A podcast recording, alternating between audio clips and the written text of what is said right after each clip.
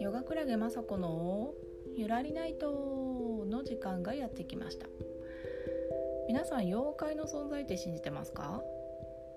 私はね信じてるんですよ。というのも私過去に1回だけ妖怪に会ったことがありまして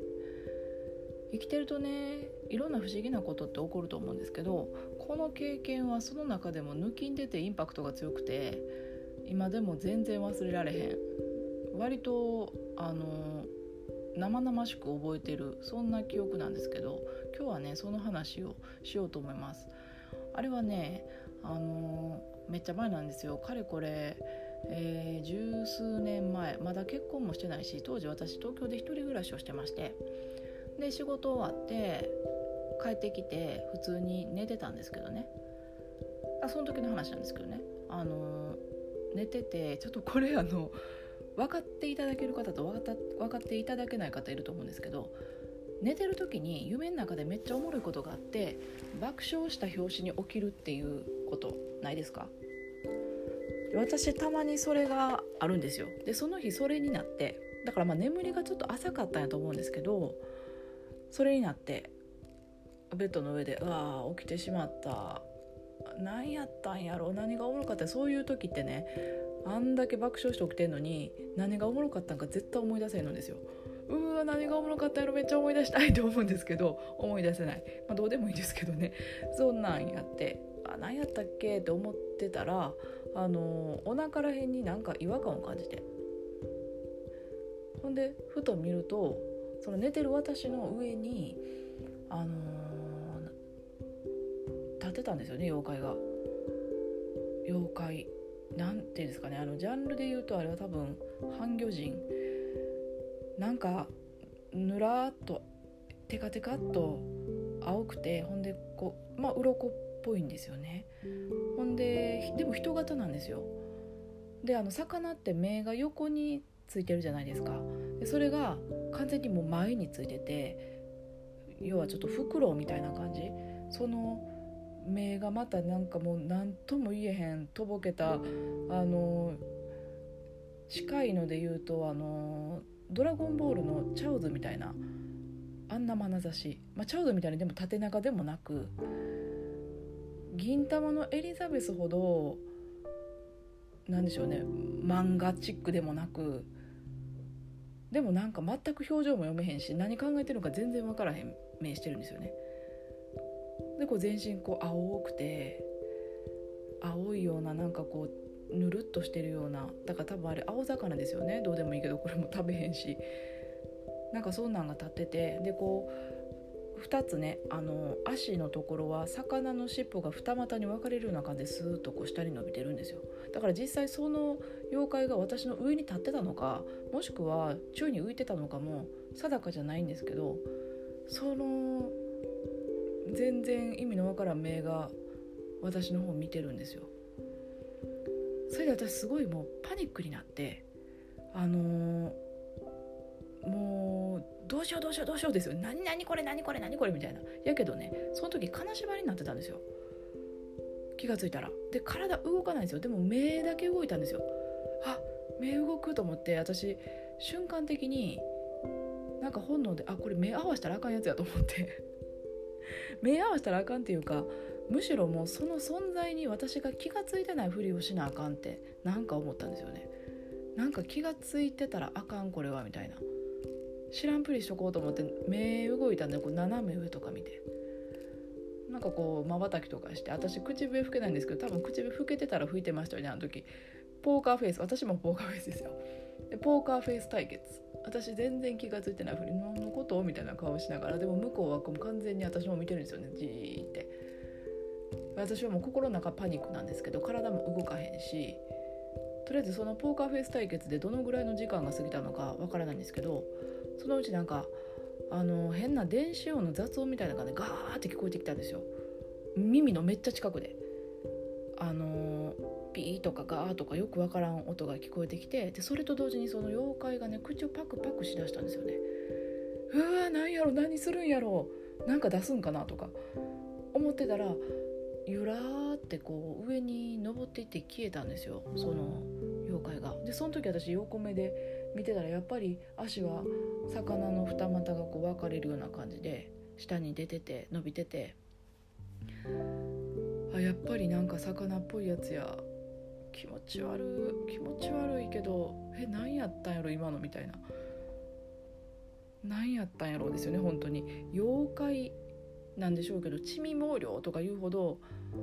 怖いおどろおどろしい感じでもなくそんなよりなんか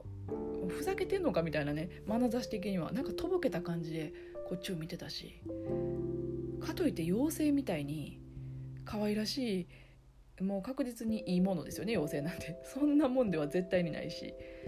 え何なんやろ？あれ何の用やったんやろ？そもそも用事あったんかな？すごい謎。すごい謎やけどなんかよく分からんけど布団かぶったんですよね。なんか怖かったんでしょうね やっぱり。でも金縛りがほんで取れ溶けてたんですよもうその時。にで布団かぶってほんで、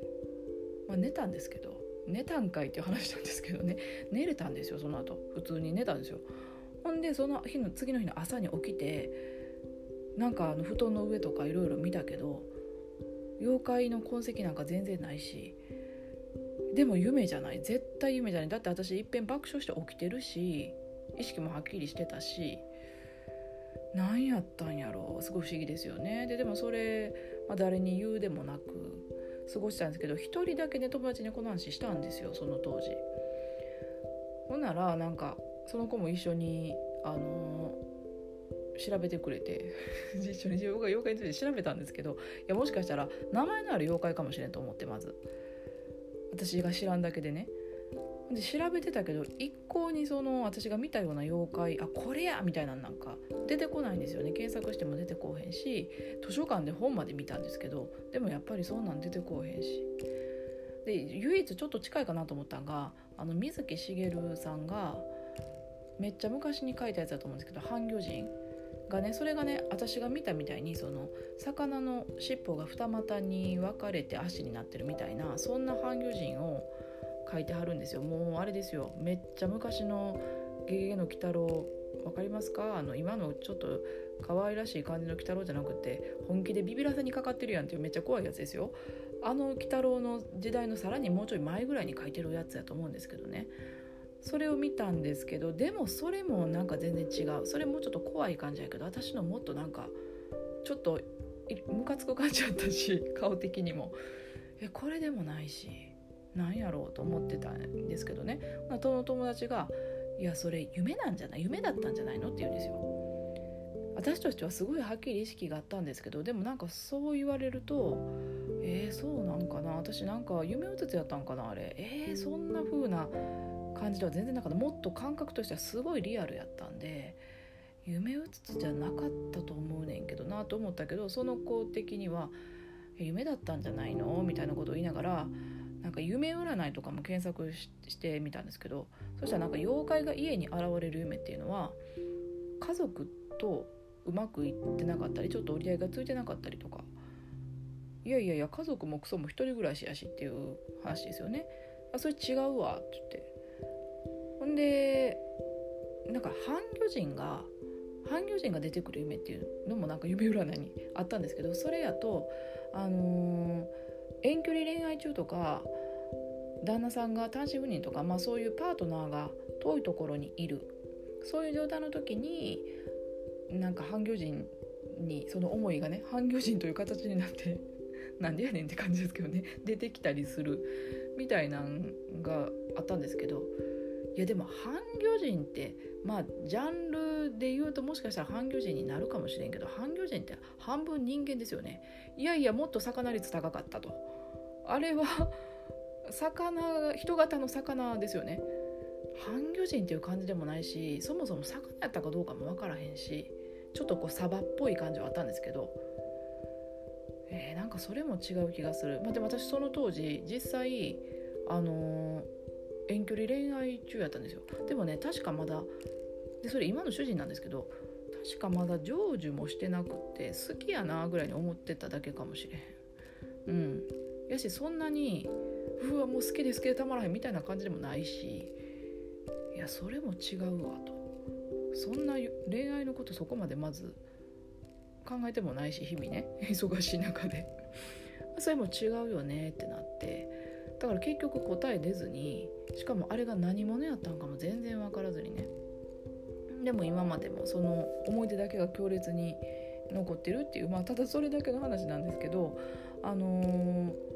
最近ね私の姉にすごいよく似た話をね聞きまして。姉がねなんかあの